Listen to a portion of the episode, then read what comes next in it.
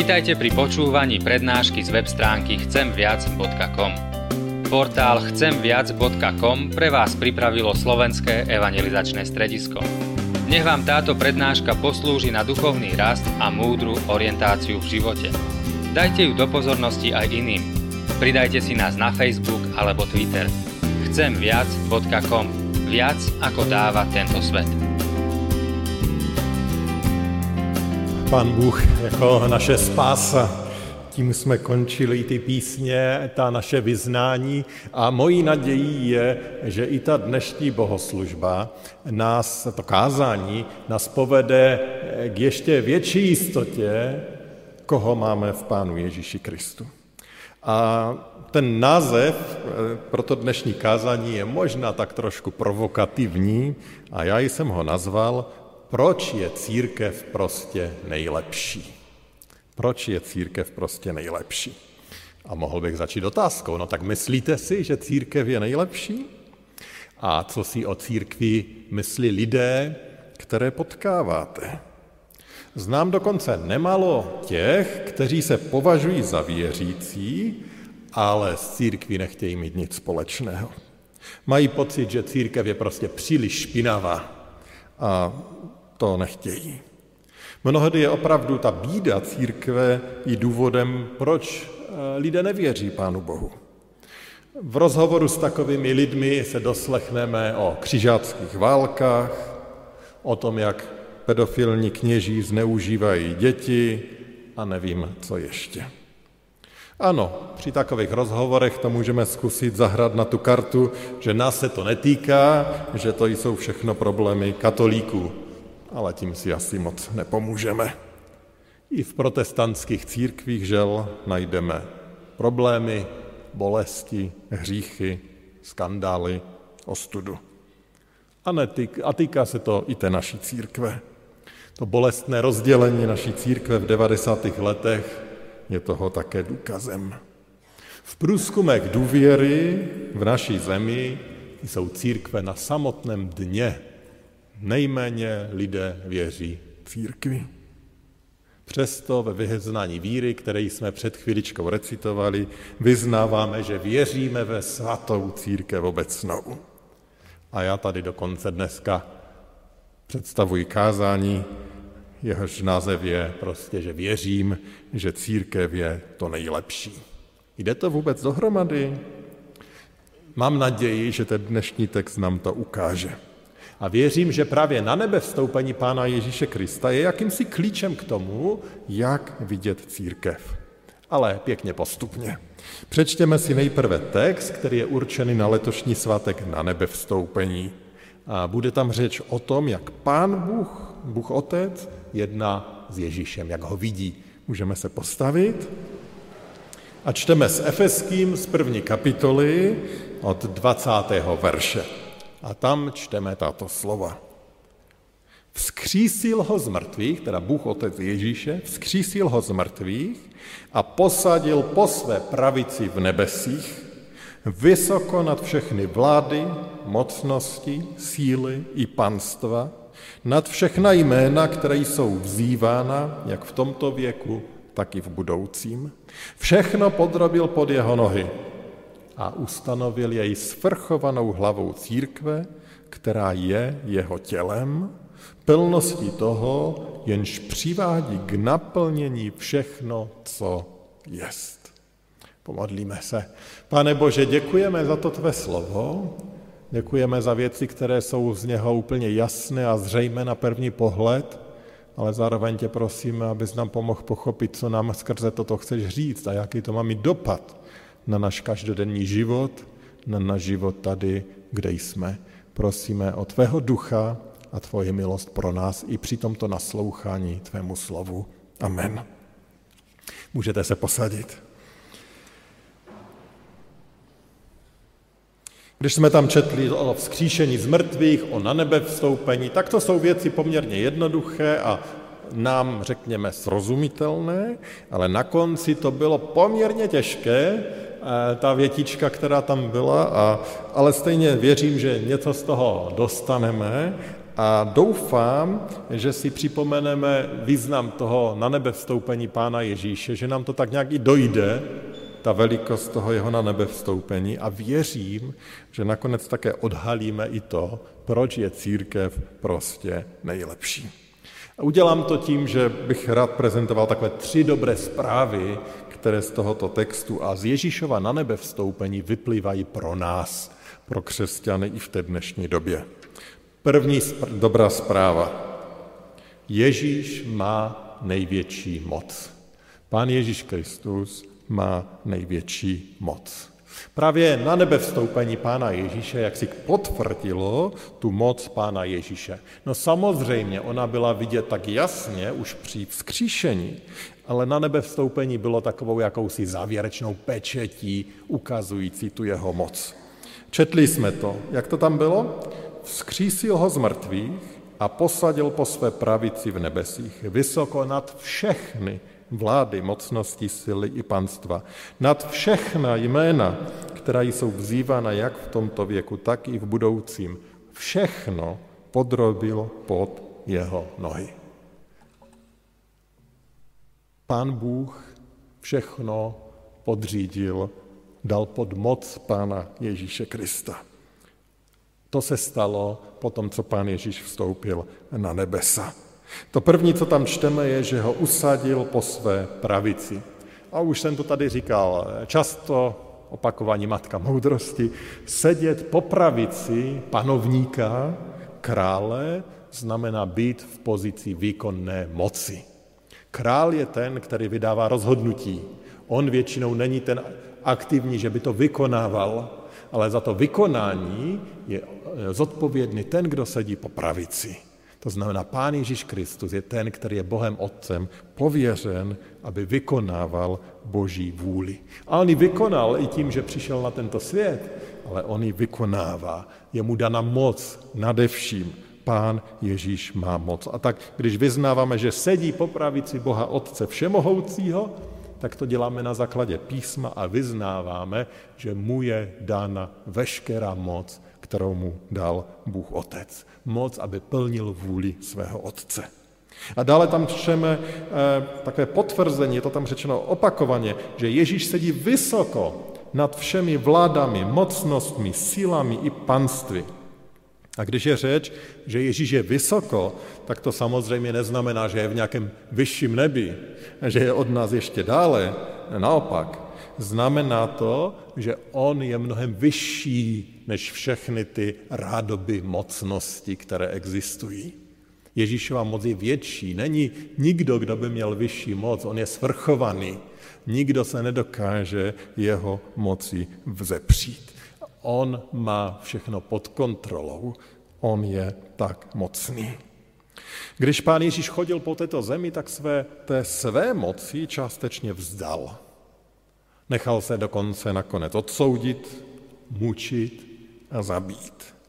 Ale po na nebe vstoupení je Ježíš opět plně eh, ve své moci. Už se jí nevzdá nikdy. On už vždy bude tím mocným pánem. Pamatujete, jak jsme četli to evangelium, jak to Lukáš popisoval o na nebe vstoupení pána Ježíše Krista? V ten posledním okamžiku jsme tam potom četli. Oni, teda učedníci, před ním padli na kolena, když ho viděli vstupovat na nebesa a s velikou radostí se vrátili do Jeruzaléma, byli stále v chrámě a chválili Boha. To je hrozně silné svědectví. Ti učedníci nepropadli smutku, že ztracejí svého spasitele. Nepropadli žalu, no on už s náma není, to je hrozivě smutné. My tam čteme, ta reakce je hrozně podobná pastýřům, když viděli narození Mesiáše. My tam čteme, že se s velikou radostí vraceli a chválili Boha. To byla jejich reakce. Proč? Protože jim došlo, a že pán Ježíš odešel, ale že je mocný, ale že zároveň není daleko, ale že ta jeho moc je tady i pro ně a pro jejich životy. A tak oni nepláčou, že Ježíše ztratili, oni se velice radují, protože si uvědomili, že každý, kdo věří, má přístup k tomuto mocnému Ježíši. A proto později vyzbrojení duchem svatým šli bez bázně a stali se mocnými svědky o tom mocném Ježíši Kristu. Oni uviděli Ježíšovu moc a uvěřili těm slovům, které jim řekl, je mi dana veškerá moc na nebi i na zemi. Jděte ke všem národům a získavejte mi učedníky. Oni uvěřili a díky boží milosti splnili to, k čemu je pán Bůh posílá. Bratři a sestry, to na nebe vstoupení nám připomíná, že pán Ježíš Kristus má tu největší moc. A to je nesmírně dobrá zpráva pro všechny, kdo toho Ježíše mají na své straně, kdo mu věří, kdo mu patří. Pokud mu nepatříme, pokud mu nevěříme, tak jsme tak trochu na opačném polu. A potom to není moc dobrá zpráva, že on má tu největší moc, ale pokud mu věříme, pokud jej nasledujeme, tak je to úžasná zpráva. Protože on má moc nad zlem a hříchem, které se objevuje v mém srdci. On má moc očistit mě od pocitu viny, který mě sužuje, když si uvědomuji, jaký jsem. On má moc usmířit rozhádané lidi. On má moc vrátit radost do studeného manželství. On má moc obnovit poškozené vztahy rodičů s dětmi. On má moc nad nemocí. On má moc nad veškerým trápením, duševním trápením. On má moc nad útoky toho zlého. On má moc dokonce nad smrtí. A to je ta nesmírně dobrá zpráva. Samozřejmě to neznamená, že všechno se okamžitě vyřeší a že povedeme bezproblémový život. Ale znamená to, že pokud on má tuto moc a přesto dovolí některé těžkosti přijít do našeho života, tak můžeme vědět, že se mu to nevymklo z rukou, ale že je nám blízko.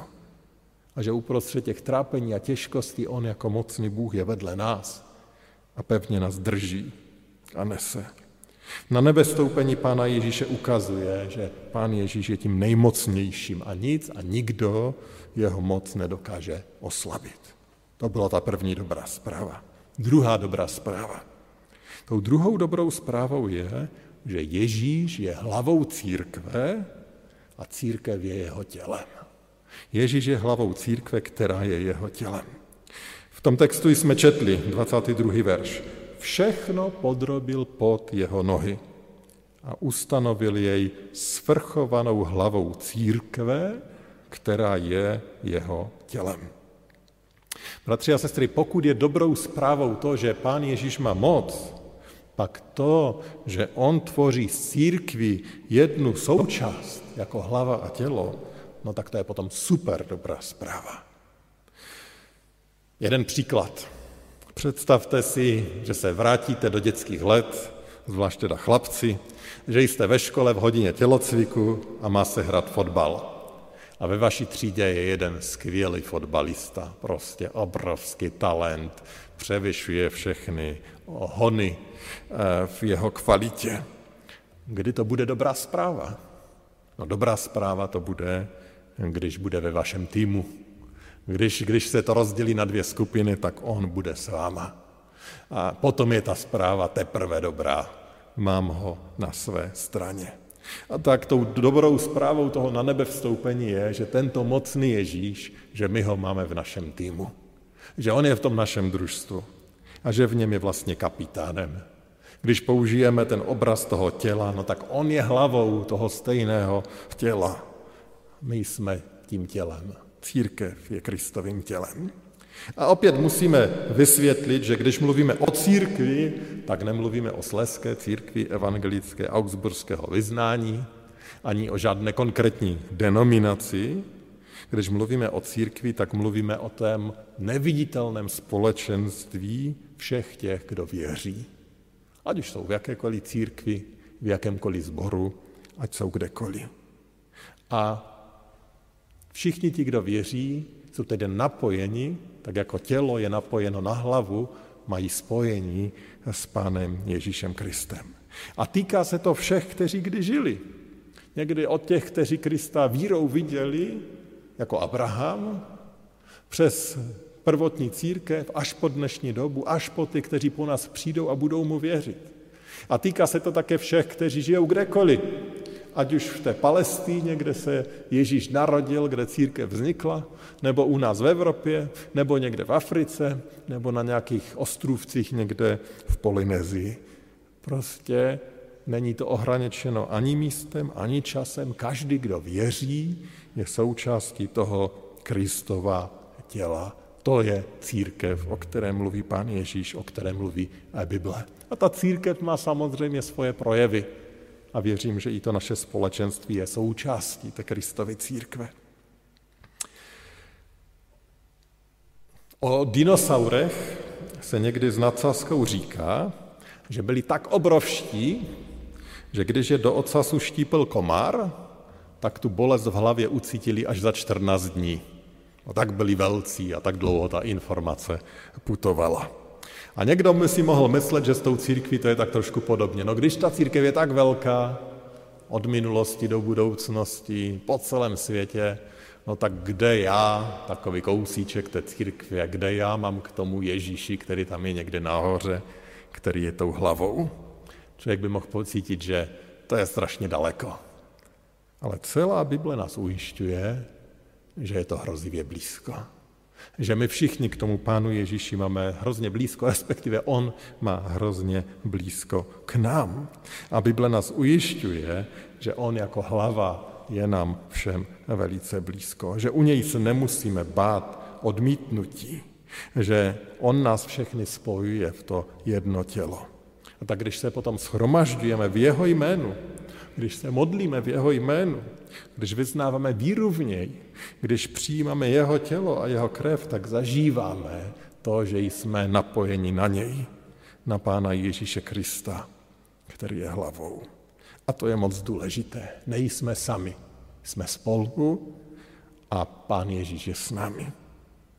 On je pro církev tím nejdůležitějším. A to je ta druhá dobrá zpráva, která plyne z na nebe vstoupení. Že Ježíš, který má moc, se stal hlavou církve, kterou založil. A poslední, třetí dobrá zpráva. Církev je výkladnicí nebo jakousi výkladní skříní Ježíšovy moci.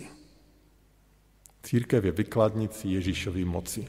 A to jdeme do finále. A to se dostáváme k tomu poslednímu verši, který je poměrně náročnější. A tam čteme, že pán Bůh ustanovil jej, Ježíše, svrchovanou hlavou církve, která je jeho tělem, plností toho, jenž přivádí k naplnění všechno, co jest. No to je hrozně složité. Že ten Kristus je plností toho, jež přivádí k naplnění všechno, co jest. Kristus skrze církev, tady čteme, přivádí všechno k plnosti. A nechci tady moc zdržovat vysvětlením, co to přesně znamená, ale jsem přesvědčen o tom, že Pavel tady říká velice zjednodušeně, že pán Ježíš skrze církev ukazuje svoji moc. Dovádí k tomu, že je vidět ta jeho moc. A tady se nám vlastně pojí všechno, co jsme to říkali. My jsme říkali, že pán Ježíš je mocný, také jsme říkali, že hlavou církve a to poslední, co tam Pavel říká, že pán Ježíš tu svoji moc ukazuje právě skrze církev. Komu ji ukazuje?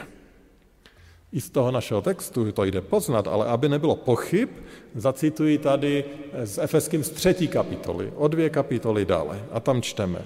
Bůh chce, aby nebeským vládám a mocnostem bylo nyní skrze církev dáno poznat jeho mnohotvarnou moudrost podle odvěkého určení, které naplnil v Kristu Ježíši našem pánu. Teda Bůh chce, aby skrze církev v nebeské mocnosti poznali Pána Boha, Pána Ježíše a jeho moc. No není to zvláštní? My máme být jakýmsi důkazem Kristovy moci pro nebeské mocnosti. No kdo to jsou ty nebeské mocnosti? Jde o ty vlády a mocnosti, které se vzbouřily proti Pánu Bohu, protože ty ostatní to ví, ty, kteří se vzbouřili proti Pánu Bohu, tedy o Satana a jeho říši. Těm má být církev svědectvím, ukazatelem na moc Pána Ježíše Krista. No nevím, jak to máte vy, já když se snažím na někoho udělat dojem a pochlubit se nějak, tak ukazují to nejlepší. Když mi přijde návštěva, tak uklidím, aby viděli to nejlepší. Když mám důležité setkání a jdu někde třeba s nějakým prosíkem, tak se hezky obléknu, možná vezmu nějaký ten dárek, abych udělal dojem. A tady vidíme, že pán Bůh chce taky udělat dojem, pochlubit se, ale on se před těmi mocnostmi chlubí církví, námi lidmi. Neudělal pán Bůh trochu chybu? Není ta církev, ta naše slabost spíš k smíchu? Vždyť i mnohým lidem jsme pro smích. A poštol Pavel o církvi píše, co je světu bláznostvím, to si vyvolil pán Bůh. A na začátku jsem připomínal mnohé ty trápení, chyby, hříšnost církve a jejich představitelů. Nespletl se opravdu pán Bůh, že se námi chlubí? Neměl by nás spíš někde pěkně schovat, aby nás nebylo vidět, protože jsme, jací jsme? Dovolte, že použiju ještě jiný obraz, který, nám, který používá pán Ježíš. On někdy o církvi mluví jako o své nevěstě. A zase, já mám často pocit, že jako nevěsta za moc nestojíme. Vždyť se podívejme sami na sebe. Jací my jsme? Jak dokážeme ubližovat? Jak dokážeme kazit? Jak dokážeme rozbíjet? Jak se dokážeme zranit? Jak se dokážeme ublížit? Jak jsme mnohdy leniví a pohodlní? Nás chce Pan Bůh předvádět jako tu krásnou nevěstu? Má se opravdu čím chlubit? Někdy si spíš říkám, že kdyby nás Pán Bůh prezentoval těm nebeským mocnostem, tak mám pocit, že oni by dostali zachvat smíchu a řekli si, tohle, tohle nám chceš předvést. Ale písmo tady opravdu mluví naprostý opak. A o pár kapitol později to pán Ježíš vysvětluje. A pardon, apoštol Pavel vysvětluje v Efeským v páté kapitole. Čteme tato slova od 25. verše. Kristus si zamiloval církev a sám se za ní obětoval, aby ji posvětil a očistil křtem vody a slovem, tak si on sám připravil církev slavnou, bez poskvrny, vrázky a čehokoliv podobného, aby byla svatá a bezúhodná. Tady čteme, že sám pan Ježíš nás církev připravil jako nevěstu slavnou, bez poskvrny, vrázky, čehokoliv podobného. Prostě on z nás udělal tu krásnou nevěstu. On nás udělal něčím nádherným, tím, že se za nás obětoval. A takovou nevěstu on prezentuje satanským mocnostem. A když tyto mocnosti takovouto nevěstu, takovouto církev eh, vidí, tak jim padá čelist a propadají zoufalství, protože když vidí, jak z nás, bídných, chybujících, mizerných lidí, Pán Ježíš Kristus svoji smrti udělal tak nádhernou nevěstu, církev, tak vidí Ježíšovou moc a ví, že jejich konec je prostě neodvratný. Protože něco takového dokáže někdo, kdo má opravdu velkou moc. A ono se nám to vlastně přeneslo do všech těch pohádek, které známe. Když zlo uvidí tu čistou lásku, která se obětuje, tak veškerá moc kouzel padá, zlé síly nemají šanci, konec. Proč? Protože pán Bůh ze své lásky z té mizerné nevěsty udělal něco nádherného. Zamiloval si nás. A proto se pán Ježíš chlubí církví, protože svoji oběti z ní udělal nádhernou nevěstu. A proto ta třetí dobrá zpráva na nebe vstoupení je, že, ta, že církev je opravdu vykladnicí Pána Ježíše Krista. A že církev prostě je nejlepší, protože Pán Ježíš si bere, připravuje tu svatbu s tím nejlepším a on ji jako nejlepší udělal. Proto to můžeme odvážně říkat, že církev je nejlepší. Ano, samozřejmě. Když se na tu církev podíváme lidsky, můžeme mít z církve neurozy. A musí nás dokonce trápit veškeré ta bolest, to zlo, které mnohdy zažíváme, která se i v církvi vyskytuje. Ale když se na tu církev podíváme optikou oběti Pána Ježíše Krista, jeho moci, jeho na nebe vstoupení, tak můžeme říct, nebo nemůžeme říct nic jiného, než pane Ježíši, děkuji, děkuji, děkuji, že mohu být součástí něčeho tak krásného. Amen. Přijď, pane Ježíši, pomodleme se. Pane Ježíši Kriste, děkujeme za to, že i tvé na nebe vstoupení nám potvrzuje tvoji obrovskou moc. A děkujeme, že ta tvoje obrovská moc se projevila v životech mnohých z nás, když jsi nás zastavil na té cestě zahleděnosti samých do sebe a ukázal se z nám a my jsme ti mohli uvěřit a rozhodnout se následovat tě. Ale děkuji, že tam tvoje moc se projevila i v celku, ve tvém vztahu k lidstvu, kdy ty jsi zachránil a kdy jsi z lidí, kteří ti uvěří, tvoříš tu nádhernou nevěstu. Její špína je prostě překryta tvojí dokonalostí a slávou. Děkujeme za ten zázrak, který děláš. Děkujeme za to, že právě věřící lidé, církev, mohou být důkazem tvé obrovské moci, protože když jsme ještě byli hříšní, ty jsi z nás zamiloval, ty jsi z nás vyvolil, ty jsi nás zachránil a ty z nás činíš něco krásného a připravuješ nás pro krásnou věčnost s tebou. Pane, dej, ať se toho vírou držíme, ať nás to posiluje, když ještě jsme tady, kde zažíváme kde jaké bolesti tohoto života, ale dej, ať se nadějí držíme toho, pro co jsme stvořeni a k čemu směřujeme. Díky za tvoji dobrotu a za tvoji milost, Pane Ježíši Kriste. Amen.